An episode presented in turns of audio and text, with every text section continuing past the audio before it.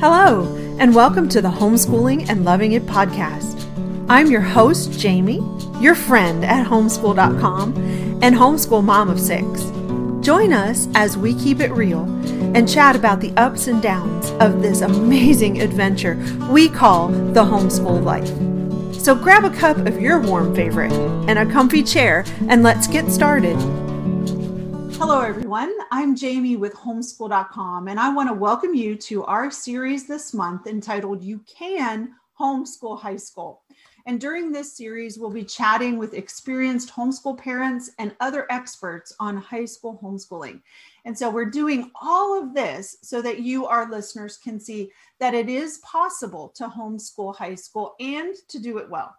And to help you do that, we want to remind you that we've completely updated our high school section on homeschool.com, and it's full of practical tools to help you homeschool high school on a budget. In fact, we've created ebooks, guides, tools, and even printables for all walks of homeschooling life. But before we really get into our topic today, I want to introduce Jean Burk. Jean is the author of the book College Prep Genius, as well as the founder of the website collegeprepgenius.com, which covers all aspects of preparing your homeschool student well to enter the world of higher education. Jean, we're so glad you could join us.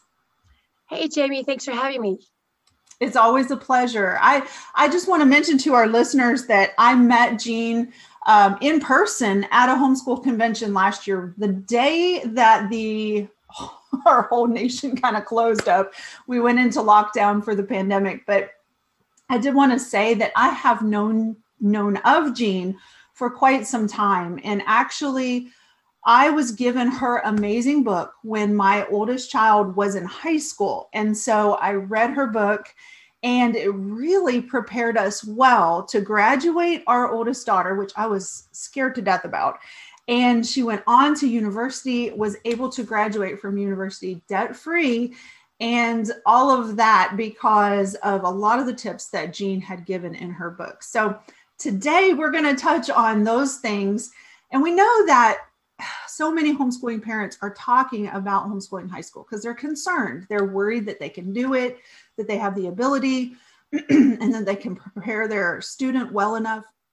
But hopefully after today's conversation with Jean, everybody will have the confidence. And so Jean's book addresses this issue. She encourages homeschool students to begin college prep sooner rather than later. And so, Jean, can you share some recommendations on how we can prepare our high school students for college? Yes, I, I can. And I, I'm really excited because you know, we've taught tens of thousands of students on how to do this, and even how to get free college as, as your student did. But one of the things I think is important for us as parents is, first of all, stop fearing. Uh, believe me, I, I, as a homeschooling parent myself, I remember thinking, I, I don't know anything. And, you know, did a lot of research. And one of the things I realized is that homeschoolers tend to be more informed than your actual public or private school parent. And that is because they tend to rely on their guidance counselors who I have many friends who are counselors who are tend to be very overwhelmed and they have a lot on their plate and they're sometimes one counselor to 500 kids. Mm-hmm. And so these parents uh, have this trust that well they're going to really walk them through to get them into college when in reality a guidance counselor is main job is to get them out of high school mm-hmm. and so uh, as a homeschooling parent, you can do this. I mean, if we can do it, you can do it. And we got free college. But one of the things, as a, I think, is to consider is the when your kids are planning for their their high school curriculum, is have them take the most rigorous courses that they can handle. I think that's going to pay off. I think sometimes, you know, you've got kids that are like, oh, I don't think I'm going to go to college. I don't know. Well, just assume that they're going to change their mind you, you don't want to get to the senior year and all of a sudden a kid who's just kind of did the very basics says, Oh, mom, by the way, I think I want to be an engineer. And you're like, wait, whoa, wait, we got we have to find another science and another math somewhere that we have to squeeze in. So kind of assume that they're going to be that way uh, and, and, go that path. Uh, but I think uh, the courses are important because it really does prepare them as far as uh, them being able to have a, you know a, a, plan a daily plan doing your math, your science, your English, and all of that. And I, I think that our kids, uh, it's a, it really need to be get organized. You know, I'm a big believer in the two calendar system, teaching our kids to, you know, you have a hard copy calendar and a digital calendar just to keep track of okay when is my research paper due? You know when do i have this certain homework due? And i think that's going to really help them and carry them over to the to the college years. Uh, plus the fact that knowing what uh, admissions counselors are looking for and by the way admissions counselors are looking for homeschoolers.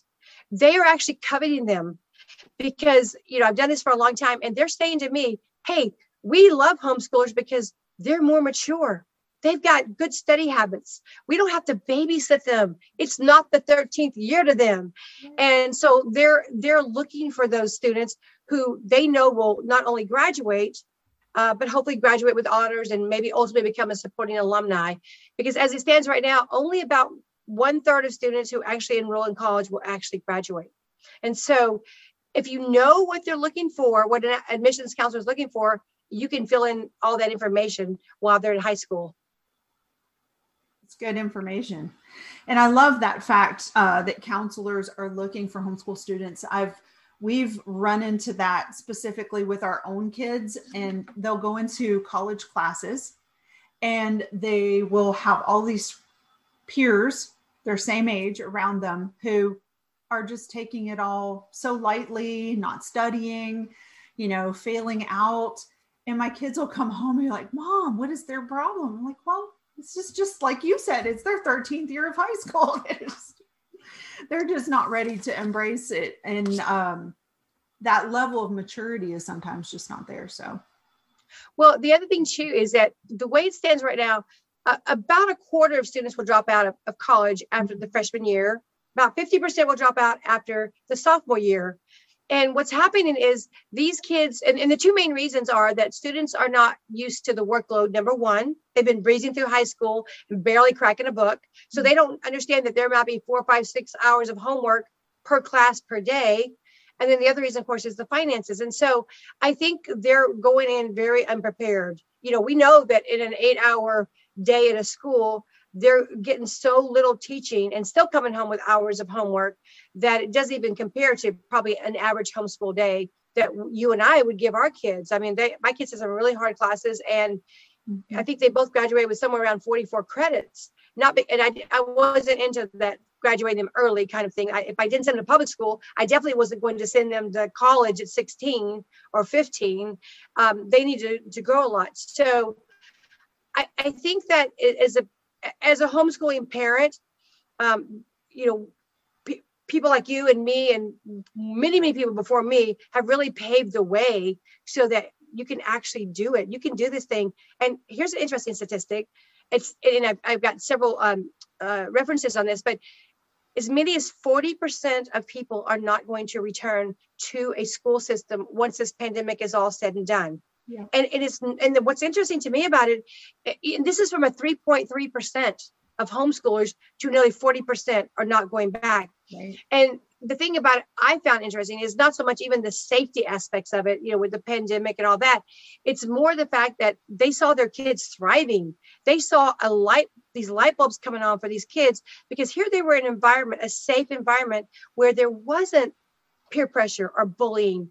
Mm. Um, they felt like I, you know, I can get ahead. I'm not held back. Or if they were behind in school, they had that opportunity to catch up. And then more importantly, parents were looking and sitting in their living room. Now school all of a sudden was in right in front of their couch. And they saw a lot of things going on that they were not happy about, that their kids were being indoctrinated. So the fact that not only existing homeschoolers, you know, are, you know, may be fearing high school, even the new homeschoolers and, and then when I mean homeschool, I don't mean e-learning by your teacher. I mean an actual where you know you and I know it's where parents sets the schedule and picks the curriculum. Mm-hmm. Um, you know, there's going to be a lot more people, and so uh, I'm here to say you you can do this mm-hmm. absolutely. Yep, I agree. We can. All right. So you also mentioned cost just a minute ago, and I think that is another top of mind, really huge concern for a lot of parents as they're homeschooling in high school. Uh, no matter you know which way they do it if they're mixing in dual credit or taking CLEP tests they're concerned about the cost of college. Um, and it is, it, it, seems like it's getting more and more expensive every day. Um, so I know there are some wonderful tips that you have. I've seen them in your book, I've seen them on your website. Um, so if you can take a minute and share with our listeners some practical things that they can do to just have that uh, mindset and prepare their high schoolers for maybe some ways they can save money in the future. Absolutely. Well, one of the things, as you just touched on, is college has gone up 600% in the last 25 years. And it takes the average student somewhere around 20, 21 years to pay off college debt. So it's a lousy investment if you have to spend years paying off something that you did in four years.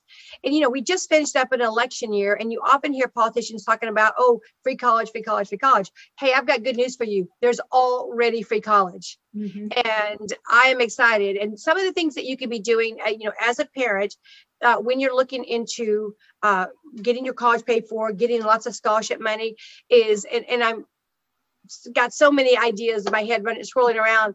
Uh, a couple things is one thing that t- came to top of my mind right now is there's a an organization called Modern States. Yeah. Um, and you can and you're familiar with that where you can actually get your whole freshman year for free where you can take classes from Yale professors and Harvard and it's a, it's a great program uh, and if you're uh, just because if you don't want to go to a full university the first year or you work full time it's a great place to get started. It's completely free.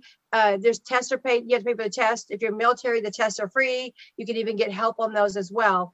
But also, um, there's a lot of schools that are called Hard Work U, and you can. They, it's basically where, uh, like, like uh, not just the College of the Ozarks. That's one of them. The Berea College, you know, and there's several of them. But it's where your child can actually work and get their tuition and everything paid for. They don't hire janitors, they don't hire cooks. Some of them have dairies, and everybody works. And so it's, you have skin in the game. Um, there's uh, colleges that have huge endowment money that you can actually, as long as you can get in, it's completely paid for. Um, one of the key things I think is if you've got to find out your income because there's need-based aid and then there's uh, merit-based aid, mm-hmm. and if you're if you're in that low income 40 to 65,000, uh, which is what most colleges will consider low income, um, and you have a high test score, you can get free college to the top 25% of colleges. Now, if you're in what we call stuck in the middle, the middle class, middle to high class, um, you if you will find schools that have that your child's stats are in the top 75 percentile, that's where all the big merit money is. And so it really makes a difference on, you know, just kind of your starting point because there's free college for everybody. And you just have to know where you're at. Um, there's uh, there's colleges that are nearly free. There's colleges that are half free. Um, just you know, like you say, CLEPing and Dante and uh, dual credit are some ways to get you know college money as well. And so I think is first start out where you're at and um, Uh, something that's very interesting too that I, I, don't know if your viewers know this or not but there are some times that you should never ever fill out a scholarship application. And why, when is that? That is when you are considered low income. And by the way stanford considers $140000 low income. Is that crazy? Wow. Even harvard has a thing called grading scale tuition where if you make between 120 and 160,000 dollars, you only have to pay 10% to go to Harvard. So if you make 120,000, you got to pay 12,000. That's cheaper than junior college. Now you still have to get in and have the right test score and all that. Um, but that's an opportunity that a lot of people don't know about. But one of the things is that you have to, um, uh, w- when you're looking into scholarships, like a lot of people fill out scholarship applications. Nothing wrong with that but just know that if you are in that low income bracket uh, based on your EFC, then do not fill out any scholarship applications because um, you have to first make sure the college does what's called uh, scholarship stacking. That is where they add all your scholarships together um, and and and they all accrue and you can use them all. But if you go to more of a need-based uh, uh, aid college, then let's say your child filled out lots of applications and won $50,000 in scholarship money. But then the college um, uh, doesn't uh, stack scholarships, then they do what's called scholarship displacement. And they'll subtract that 50,000 from all that money that they were going to give you. So it didn't do you any good to do all that. So you want to make sure that before you get started. Mm-hmm. Wow, I had never heard about that or the Stanford and Harvard information. That's good stuff. So we did a lot of that that you mentioned with our own children. Of course, I think the the biggest thing was working on some dual enrollment and CLEP that really helped us to some degree. I think most it helped us most in the area of just getting them prepared for the mindset of college. You know, the higher level work and and things like that. So um financially i mean it just gives you a little bit of edge. It gives you a few extra credits but you know mine didn't graduate early like you had mentioned about yours either. Uh, but we did take the act and sat and so i've seen how that can affect what colleges do award your students. And i know here in our state of georgia um, if you take the SAT, ACT, and I'm not very familiar with the CLT, I think that's kind of the new new guy on the scene. Um, my kids have done the other two, and we took them frequently until we got a score that was within our state's scholarship, right. merit based scholarship for our state. And in Georgia, it's lovely because um, there's one tier where you can have a little bit lower test score and you still get most of your college paid for. But then when you get into the upper tier, they call it the Zell Miller Scholarship, and you mm-hmm. get everything paid for. Yep. Um, so it was pretty amazing. Can you tell us more how these test scores can really influence how we can save in college? Oh, absolutely. And that's what I've been doing for 17 years is teaching kids on how to beat SATs and ACTs, CLTs, PSATs, and I could go on and on about the other tests that people have used my program on. But one of the things is is this uh, that people a lot of people don't know is that is colleges get their national rankings based on test scores. So the higher the score, the more money you get because you raise their rankings up. So when you raise their rankings up, they're willing to give you, you know, full ride and free tuition and all this amazing perks, uh, just because of the fact that that's how they get they get more funding the higher their rankings go. And a 4.0 at one high school is not the same at another every school calculates their scores differently and so do we as homeschoolers. So the only fair way that a college can compare a homeschooler in georgia versus a private school in texas versus a public school in california is a test like an sat or act because it levels the playing field. Because your students like mine probably took some really hard classes and had a certain gpa but the guy down the street had easy teachers at an easy school and he had the same GPA. So on paper, they look the same. So you have to have some kind of numerical component that's common to all applicants. And that's why they use a test score like an SAT or ACT, rankings and leveling the playing field. And, and, and you know, even during the pandemic um, last year, and kind of, I guess we're still kind of in it, um, is the fact that a lot of schools waived that but if you still wanted scholarship money, you had to get some kind of score in. And of course, I was letting everybody know about the, the CLT because all the colleges were accepting it in lieu of all the cancellations because they were already being remotely proctored. Uh, and th- like their enrollment enrollment went up like a thousand percent a week. Yeah. But uh, that's the thing is a test score is tied directly to your scholarship money. And when you know that, and by the way, it's a game. You got to play the game. Um, I not necessarily agree with it, but I didn't make up the rules. And that's how we ended up getting free college, uh, throwing away thousands and thousands of offers, you know, over a year's period of full ride, free tuition, room and board, grad school, honors dorm, study abroad stipend, spending cash. I mean, the list goes on and on.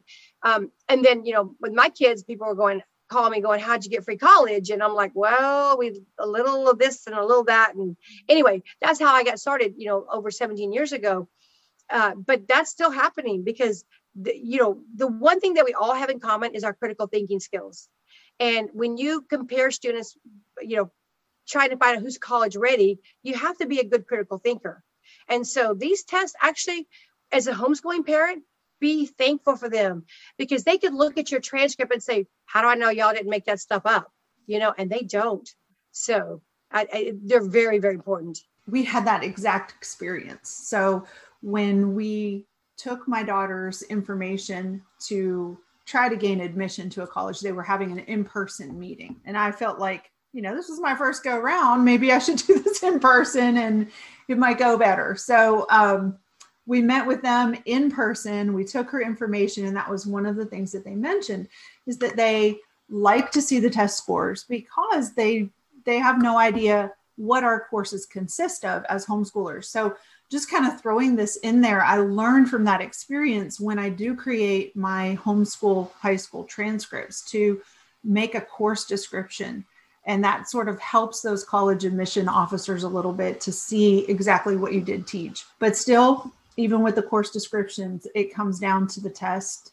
The that, that is the bottom line. That was what happened to us when my son, you know, they kept going back to the fact that, oh, this is great. Your transcript is great. Your portfolio is great. But what's your test score? What is your SAT score? Um, and you know, and I, I I didn't know anything back in those days, but now I know the importance of the test. And this is why I'm such a big believer. And when I speak, one of the things that people come up to me, probably the biggest thing that most people will say is, I wish I would have started earlier. Mm-hmm. Because you know, now we're at the end of our rope, we're scrambling, we're, you know, we're stressed, we don't know what to do. And I think as a homeschooling parent, incorporating test test prep or test taking techniques into your school will totally uh, alleviate all those fears down the road when you get to high school because as your kids get older they're going to get busier and, and, take on more responsibility and a job and sports and friends and clubs and church.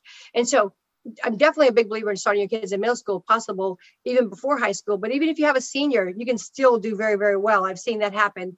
Uh, test taking techniques are crucial because your students are going to be tested all their life not just getting to college, not just getting scholarship money, maybe if they go into post grad school, med school, law school, at their job someday. And what's funny is even though I teach SAT and ACT prep, some of the people, some of the people over the years have come up to me and said, "Oh yeah, you know, we use your program on the CPA test, or the real estate test, or the Mm-hmm. Uh, the Hobby Lobby test that you have to take to work at Hobby Lobby. It, it's not because I know anything about any of that, but it's the fact that almost all standardized tests uh, are the same. They have a standardized questions and standardized answers, and there's going to be one objective, indisputable answer and several distractors. Mm-hmm. And once you learn that, and this is why it's a great class for all kids, so that when they are faced with some kind of standardized test, they're going to know how to approach it because it's a, it takes a different skill set. It is not like a normal test in school.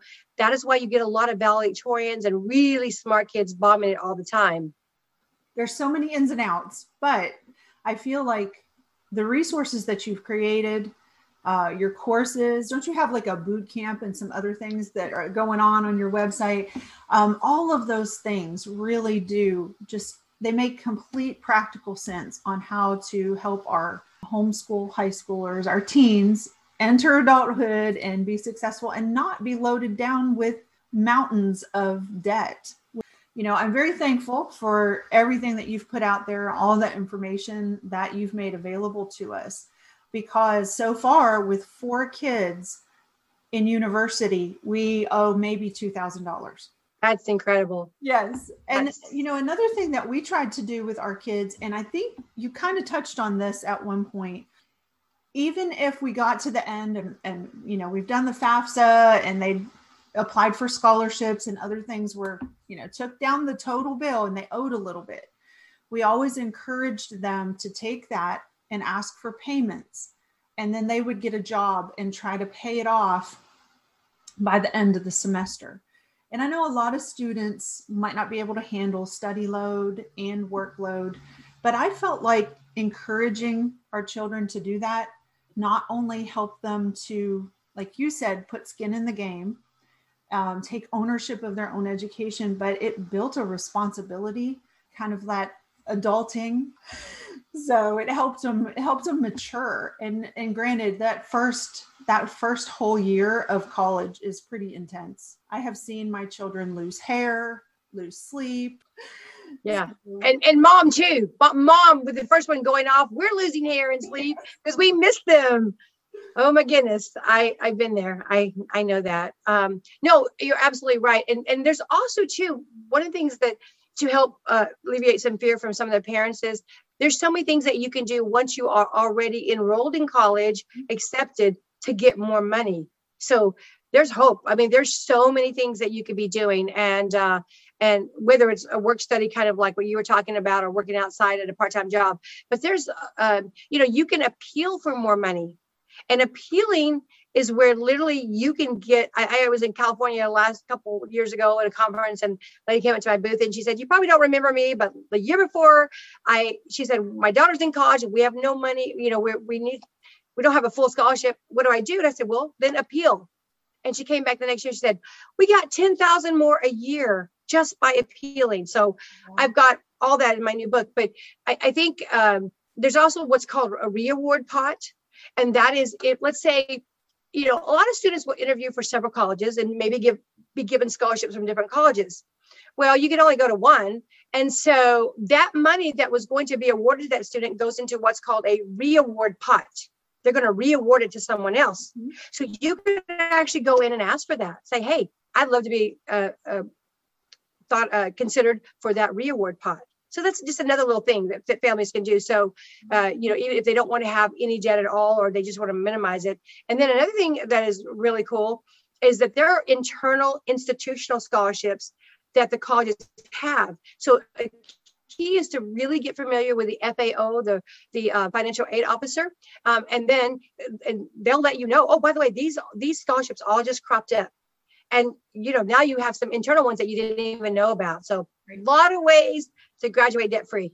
And like you mentioned, get to know your officer because they can help you with so much. We got to know ours on a first name basis. so, yes. Definitely truth right there.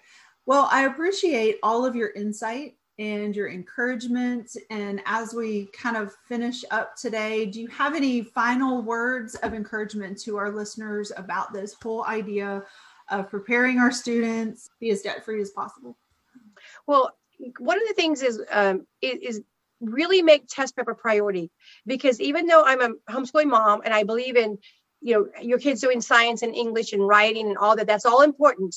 But none of those courses will get you a free ride to college, and it is your test scores. it, it is the the uh, deciding factor in many, many cases. As a matter of fact, 85% of colleges will admit and give money simply based on a test score. Um, and so, one of the things about testing is this you probably have one or two students. You know, one student may be a really good test taker, they're the student that's very logically minded, it's kind of intuitive to them. And for those students, if they start early, uh, then that can really put them over the top, just learning a couple more little things. But then you may have your other student who is probably just as smart, but they are more of the rule follower. Those are the ones that stress about every question mm-hmm. and they work out everything the long way. And so the great thing is they can train their brain to think logically because these are just logic tests. They're not about IQ, they're not about what school you go to. And as uh, these rule followers st- stop second guessing themselves and they they train their brain because logic is not a personality trait, it, it is a skill like piano or golf. And starting those students early will help them lessen that test anxiety. So start test prep early just because I'm on this end of it and I, I, I see the other side of it and I know what's happened to us and tens of thousands of people. Uh, but don't put this off. Make test prep another class uh, in your school because it can make all the difference in the world um, for your kids and help them obviously may get into college and get money. That's that's ultimately the goal. Yes, absolutely. So, one thing I learned um, from you saying that before when I read your book, uh, we would just take the tests over and over. And so, like the very first time they took the test, and, and we would take both of them, you know, ACT, SAT. And if they felt like they liked one better than the other, um, and the college that they wanted to get into didn't really have a preference, I would just let them choose the one that they wanted to really pursue more. And we kind of used those first tests as a study guide, so to mm-hmm. speak. Like you a know, baseline. So, yeah, yeah. So their baseline. And so what they felt like they did poorly on, we would circle back and do some more test prep on. Um, and then once they uh, once they took the test and kind of hit the same score a couple times, then we quit. I figured that was that was their their max score. So, well, no, and the great thing is uh, every college takes SAT or ACT now, and if they do prefer one, what they'll do is they'll convert the score. So 1340 SAT is the same as a 29 ACT. So it doesn't really matter. I like I like what you say. That's exactly what I say is try them both. Both SAT and ACT have a free test on their website that you can just download and print up and have your ch- child take it on different days. Uh, and by the way, the the SAT was the SAT back in 2016 was written by ACT writers so they're, they're what pretty much 99% the same test, but the mm-hmm. strategies that work on one work on the other because there's that crossover of information. So some kids freak out about the science on the ACT, but you don't even have to know one iota of scientific knowledge. It's not even about science. It's really about the read, like the reading on the SAT. Uh, but yeah, get familiar with them and take either one. Doesn't matter. Colleges don't care, and most will super score. Most will take the high scores from different tests yeah. um, and give you basically cherry picking the best sco- uh, scores from your reading and your math and give you overall higher score which is going to give you more money. So mm. definitely as you said take it as many times as you can. I have a whole checklist on when to take the test uh, you know starting even in middle school if you can but how often you should be taking them. Right. And so is that checklist on your website? Yes if you it's completely free. If you go to my website collegeprepgenius.com forward slash roadmap that will guide you. And it actually starts you out in fourth grade, some some little cool things that you can be doing now that can set you up for the future. Yes, awesome.